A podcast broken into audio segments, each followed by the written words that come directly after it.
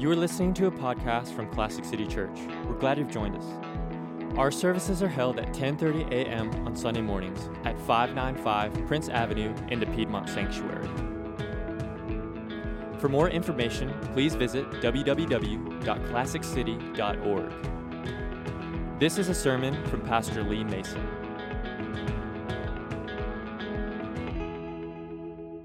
I did something this morning I've never done.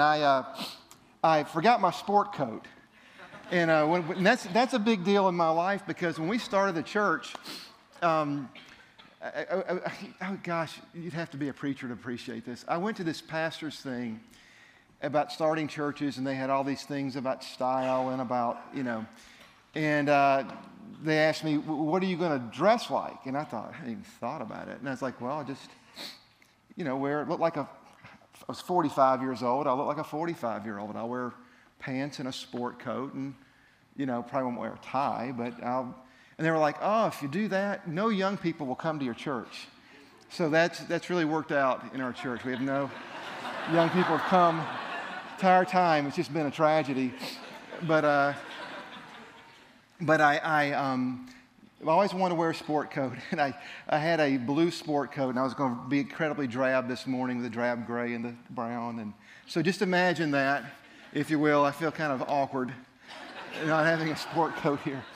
So anyways, let me just reiterate a couple things. One thing that Lisa said, if you've not been baptized and you're a believer, I encourage you next week to come. We want to baptize you. And you can, if you want to do that, you can email me. It's lee@classiccity.org, or it's Elizabeth@classiccity.org. If you do that, we can get you baptized. We're going to have some people going through that next week, and it'll be a tremendous thing. So anyways, want to throw that out there. If you have a Bible, turn to Ephesians chapter 2. Ephesians chapter 2.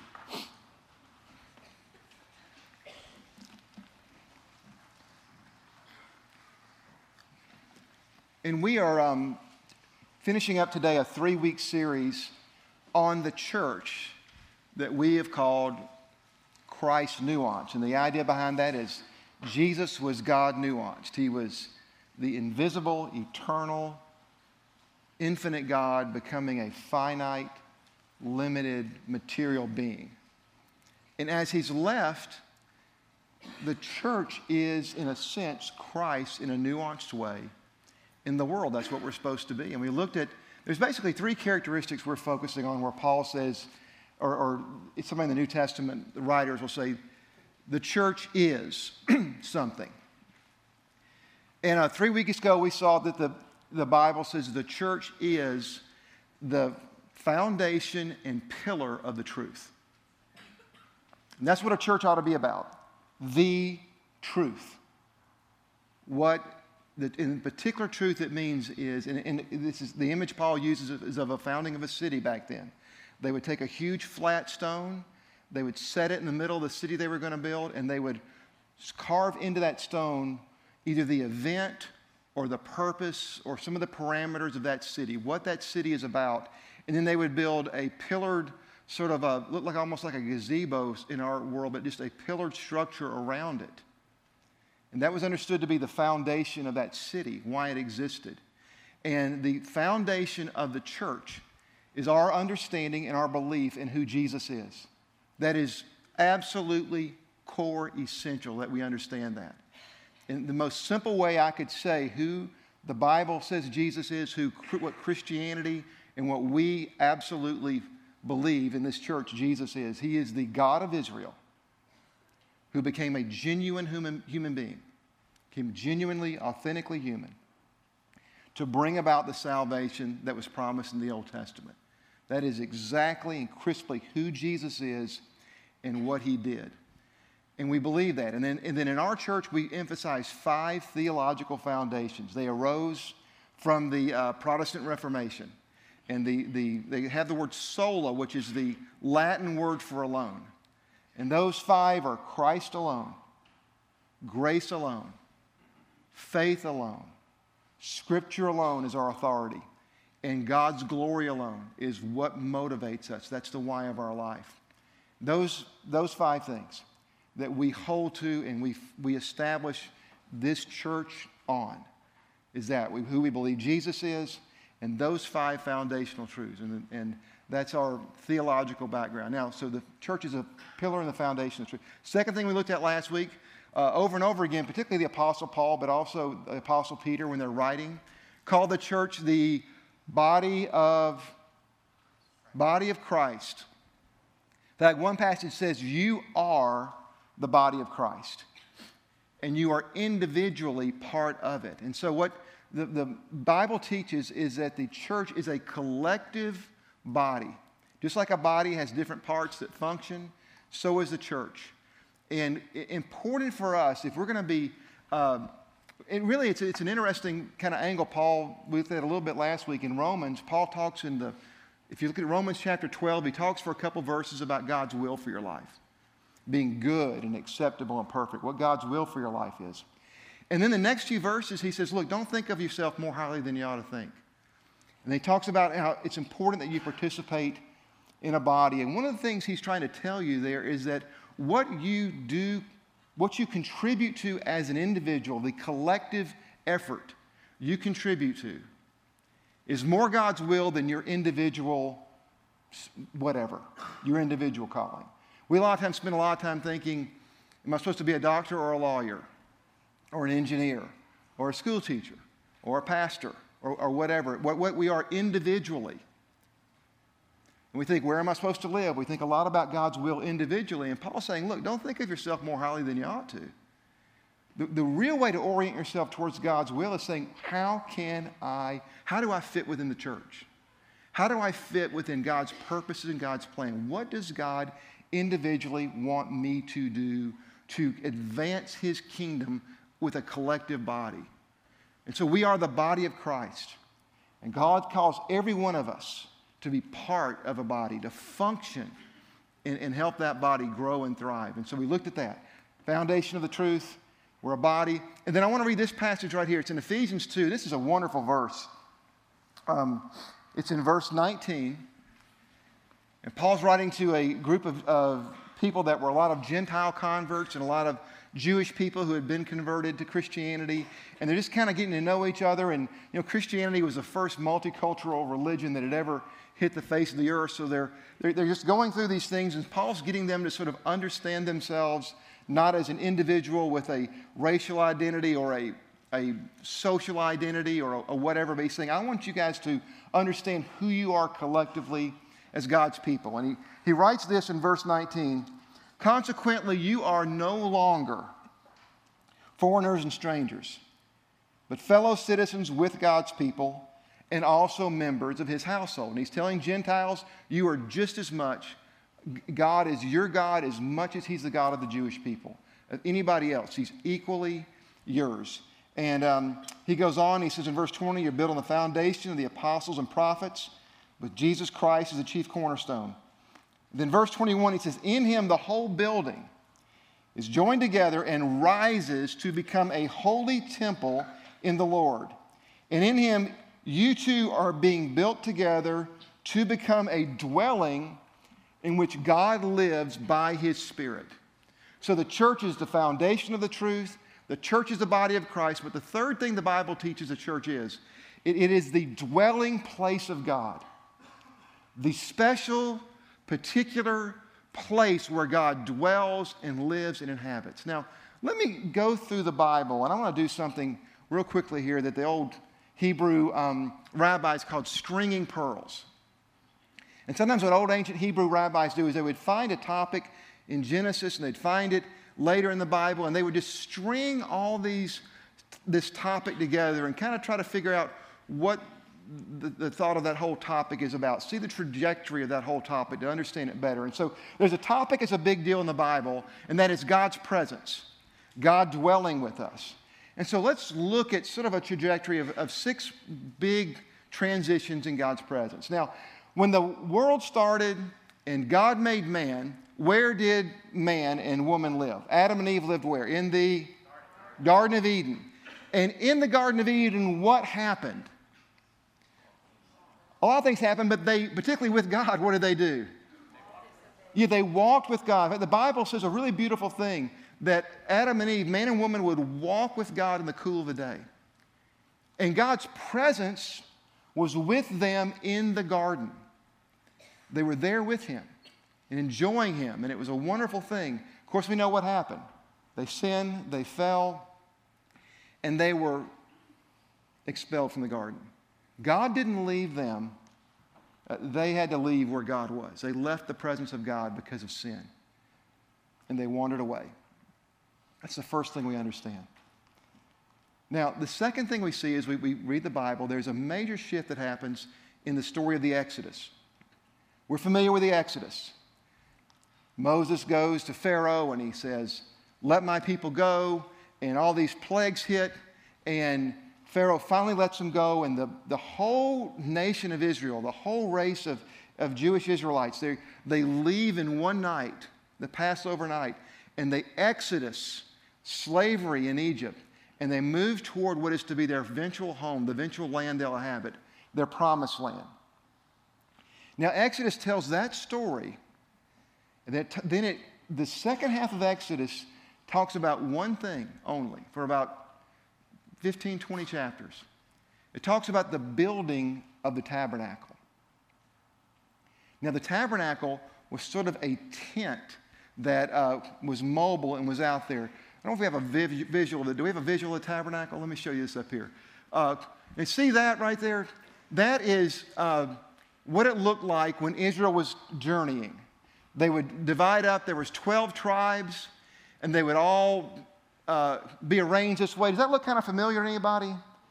That's 1,800 years before Jesus. It's just kind of an interesting fact that they were shaped like a cross in the middle, just probably just a coincidence. But anyways, but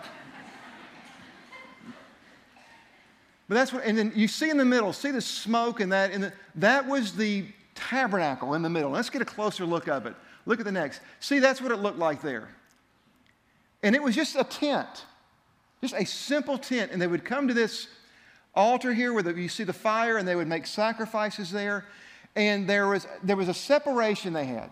They separated the priest, the laity, from the rest of the people. And as you got closer to that, to going inside that tent where God was, you had to do more rituals. Animals were slaughtered. You had to take a bath sometimes. You had to do, you had to get dressed in certain type of clothes. It had to be all silk. No wool, nothing that would make you sweat, all silk. And you had to have the right colors, and sometimes they'd wear this breastplate. They had all this garb they had to do. And it wanted to accentuate the idea that the closer you got to God, the holier you needed to be, the more cautious you needed to be. And it sort of accentuated the awesomeness that a human being was actually going to go and stand before the presence of God. And this is inside there, and only the high priest could go in there, behind that curtain, and he would go in there, and the idea was he was before God in the tabernacle. I think the verse in Exodus 25:8 says, "Build for me a sanctuary in the wilderness, and I will dwell there." And so the tabernacle was this mobile earthly dwelling, and it was kind of ironic because every other nation had a land, and they built these huge, enormous temples to their gods that didn't exist. And the one true God just said, "Hey, just make a tent. Just pitch a tent. Do it the way I want you to do it. And I'm really cool with that." Just, again, very understated, very simple. God willing to be in a position of it's weak. It doesn't matter to him that the fake gods have big temples. He knows who he is. And a tent's really cool. So they were, and Israel was this way as a nation for 300 years. For 300 years, this is how they worshiped. They would come and they would have their annual feast and all their big worship events.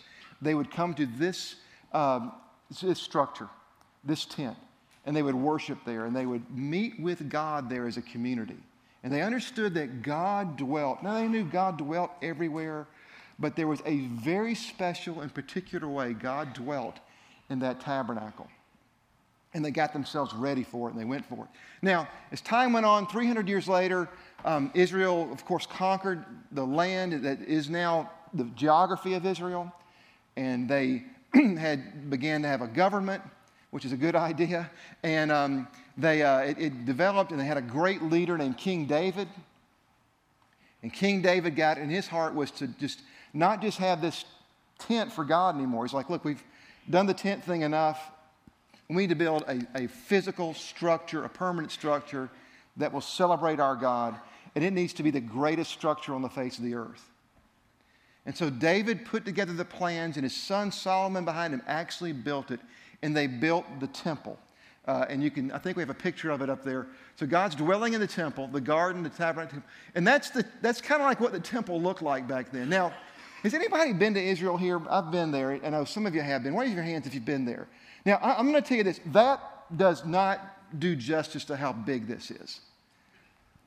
Now, the Temple Mount it's built on a mountain, and so they built this enormous platform that is probably 3, 4, 5, 6 stories tall. I mean, just a huge, tall platform on top of this hilly area to begin with.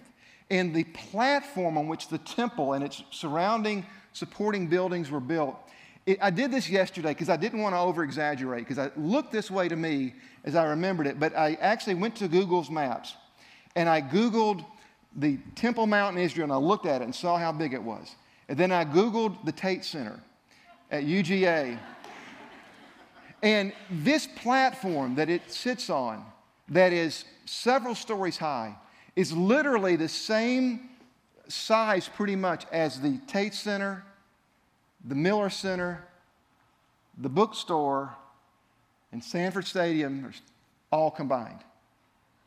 Same footprint. It was built thousands of years ago. And then on top of it are these are enormous buildings. I cannot tell you how extraordinary this is when you think about it. And this was the temple. And this was a big deal to the Jewish community, and it should have been. It's probably the greatest structure on the face of the earth. And it was built to their God, who they're very proud of, and they loved, and David loved, and Solomon loved. And so when they're doing this dedication ceremony, it's kind of an interesting part of the Bible to read. It's 2 Chronicles chapter 6. And when Solomon is talking about why they built the temple, he says in the first 10 verses over and over again, he says, this temple, and he calls it this, is a place for the name. Sounds awesome, doesn't it? A place for the name. A dwelling for the name. And he goes on, and he's admiring how beautiful it is, and he's just in awe of how large it is. But then he asks himself this question in verse 18. He goes, will God really dwell on earth in a building like this? I mean, the entire universe can't contain God. How much less this building? So he's sitting there and he's just admiring this project that's gotten done. It's the most grand structure in the world. And he's admiring it, and hey, this is for God. And then all of a sudden he kind of has this thought. How puny is this building? How inconsequential, how unable to do what we are saying it's going to do. What on earth? Why can God dwell in it? And then he goes on, and in verse 18 he kind of elaborates. And he says, this is a place where God hears and God sees. And God's present in a very powerful, in a particular way, in a very profound way. That he hears and he sees in this place. And it was a place for God's people to come, and he lists about 7 reasons to come into the temple. Particular reasons, special reasons. One is if you've been wronged. Anybody here ever been wronged? Oh gosh, nobody. What a charmed life we're all living. What's your secret? You know what it's like to be wronged? Your boss is a jerk, or somebody does something wrong, or who knows? Somebody wrongs you. You ever had gotten wrong and it just couldn't get it out of your head at all? Just took days and days, and the more you thought about it, the worse it got. Somebody's been wronged. We all experience that. He says, hey, come to the temple. Come before God. He talks about things when you have financial stress. In their day, it was famine and things like that. In our day, it's other things. But he says, when you have financial stress, come to the temple. When you're sick, come to the temple. Trust God for healing. When you're defeated by an enemy, come to the temple and be rejuvenated and be lifted up and go fight another day and win battles you couldn't win before. Come to the temple. And then he ends with this one, and he goes, if you sin. Then Solomon literally says, and who doesn't sin?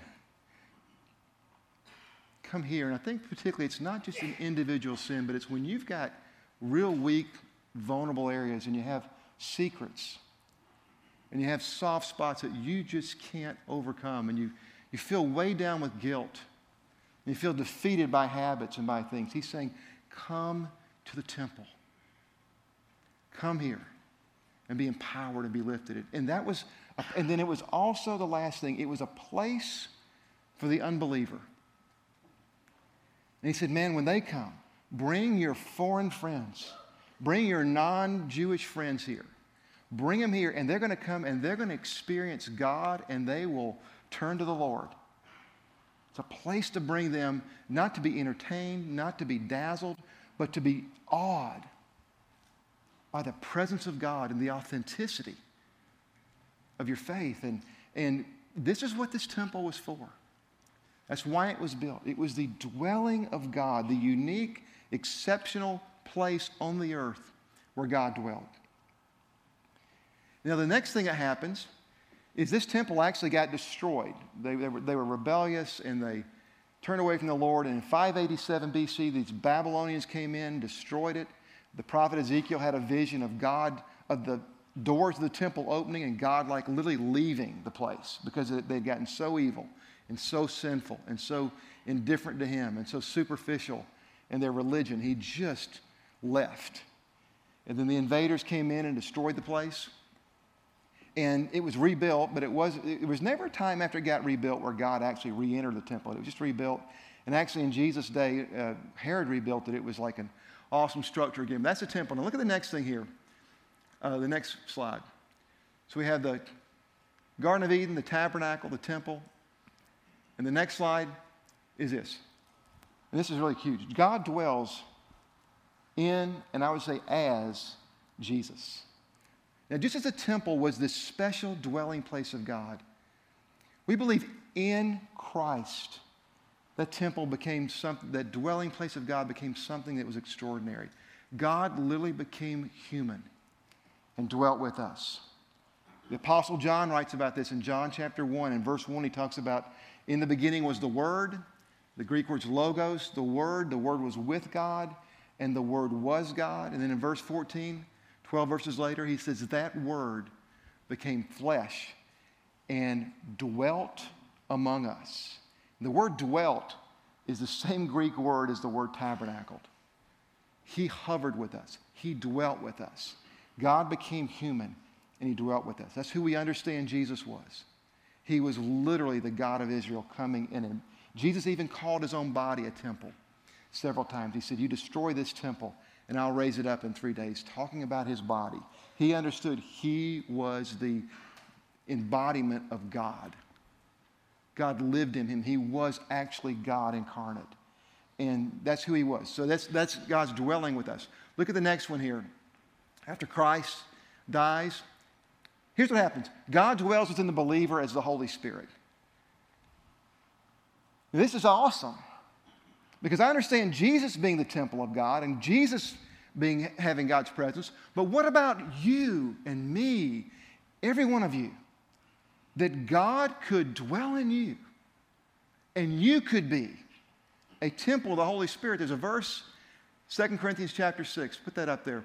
And this is a thought that's threaded several times in the New Testament. But here's what Paul says. Do you not know that your bodies are temples of the Holy Spirit, who is in you, who you have received from God, you are not your own. And what was going on in that day is people in this particular congregation, the Corinthian congregation, they were living, their morality was just like everybody else.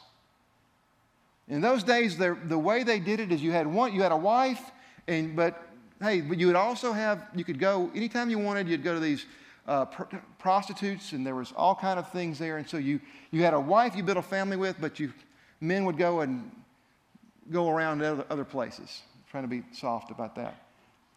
And Paul's saying, he's saying, look, do you know who you are? Christ lives in you.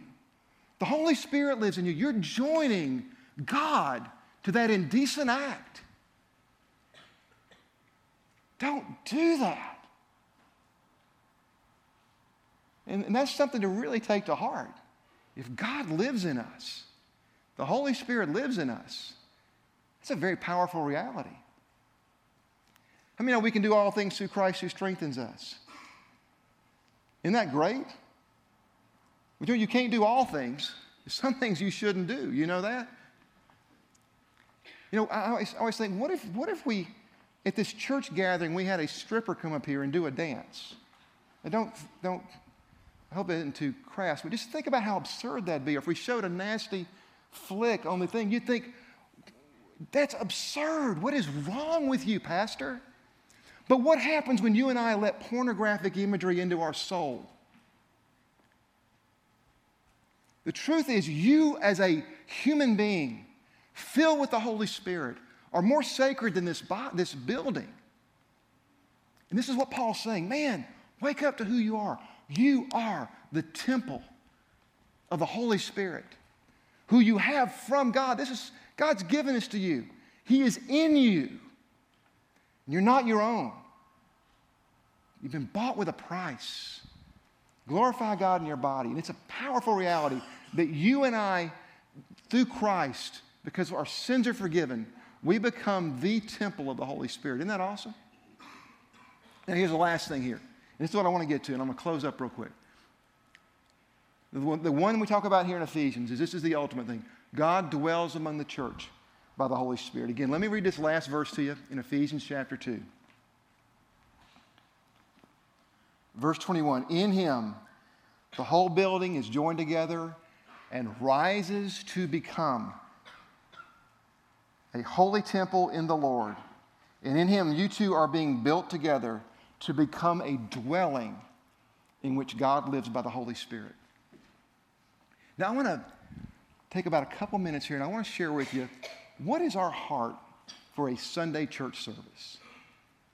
What do we want to see happen? What's our goal? Why do we do this? Why do we gather? And there's a lot of good reasons why churches gather. And you can accentuate a lot of tremendous things that are very Christian on Sunday. But the thing that I want to say is, I always think the church is this. If I would love our church to be a movie screen. Anybody going to a movie lately?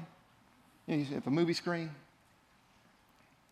Got a big movie screen up there. Does anybody go to a movie and come out and going, oh, wow, did you see the screen? What a cool movie screen. Like it went up and it came down. It did fancy stuff. You know, and now they have the screens where they like right before the movie comes on, they just get wider. You know, the screen. No. What do we remember? We remember the movie. Screen is just a place for the story to be told. What is a church? What are you? What are me? We're a screen. We're just a place for the story of God and of Christ, the story of grace, the story of a crucified Savior, the story of a Savior who builds humanity up, who redeems humanity, who fixes humanity, who salvages humanity. Individuals and the collective people. We are the screen where that story's being played. That is all we are. And that's what a church is collectively. It's just a place where God displays himself. And this is what our heart is for this church on Sundays. that we come here and we say we are committed to being one thing, absolutely one thing. It is a dwelling place where God lives by the Holy Spirit. That in this city, and there's other places, this is true of a lot of other churches, but I want it to be true of our church in as remarkable way as possible, that on Sundays, God dwells here by the Holy Spirit. And people that are coming and they've been wronged, and they're just, that gets settled. And people are coming that have been defeated, and they rise up and they go out and they begin to win and be a champion in life. People that have come and are sick and they get healed. You know, I remember last Christmas Eve, we had a Christmas Eve service here. Just so powerful. Simple little service. Lasted about 50 minutes. We had candles lit, sang some songs. Jack read a great passage from Isaiah over there.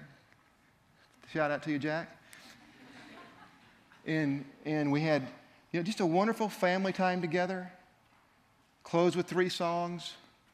My favorite Christmas song is "What Child Is This?" Anybody know? Anybody else give a shout out? What child is? I wish we'd play it non-Christmas in here, but I can't get that and do it. Anyways, we're playing the last three songs. The second one's "What Child Is This?" There's a gal over here who had a stroke a year and a half earlier, right here in the base of her brain. She shouldn't have lived through it. But one of the consequences of it is she could not read. She could read one word at a time. She used to be an avid reader, could read one word at a time. One word at a time. It just completely slowed her down, completely debilitated her. During that song, she feels something buzzing going on in the back of her neck.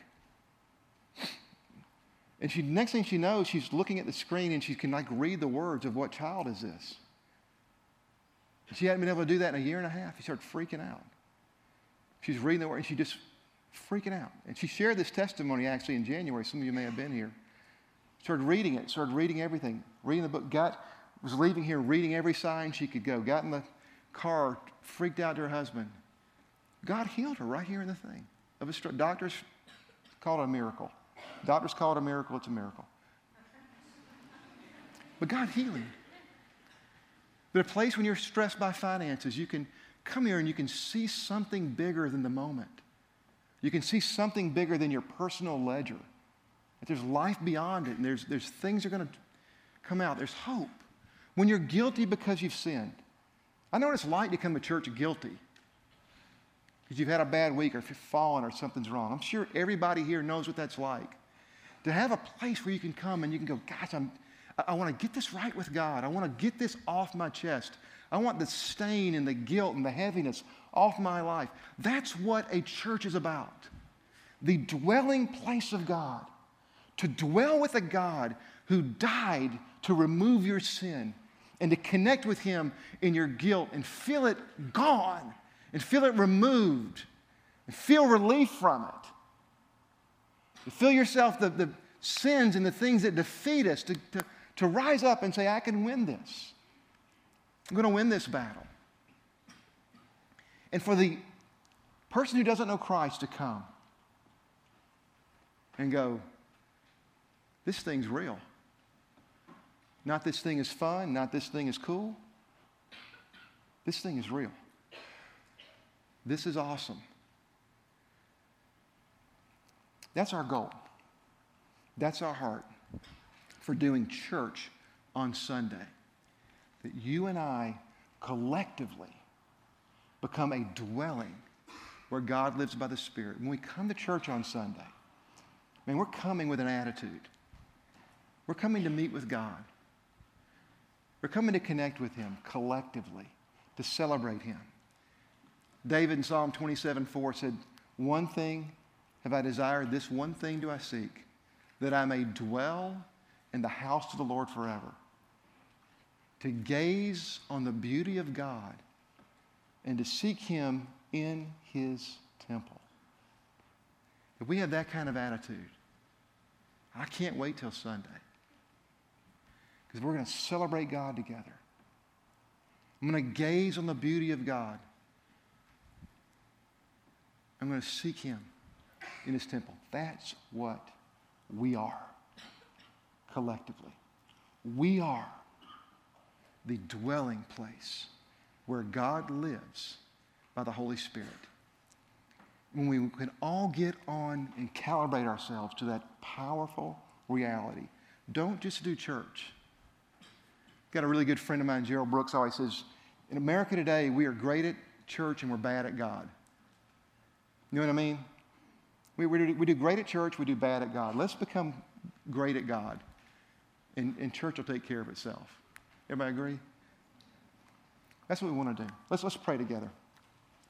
Heavenly Father, we thank you for this awesome, powerful reality that you dwell with us by the Holy Spirit. You dwell in us individually by the Holy Spirit.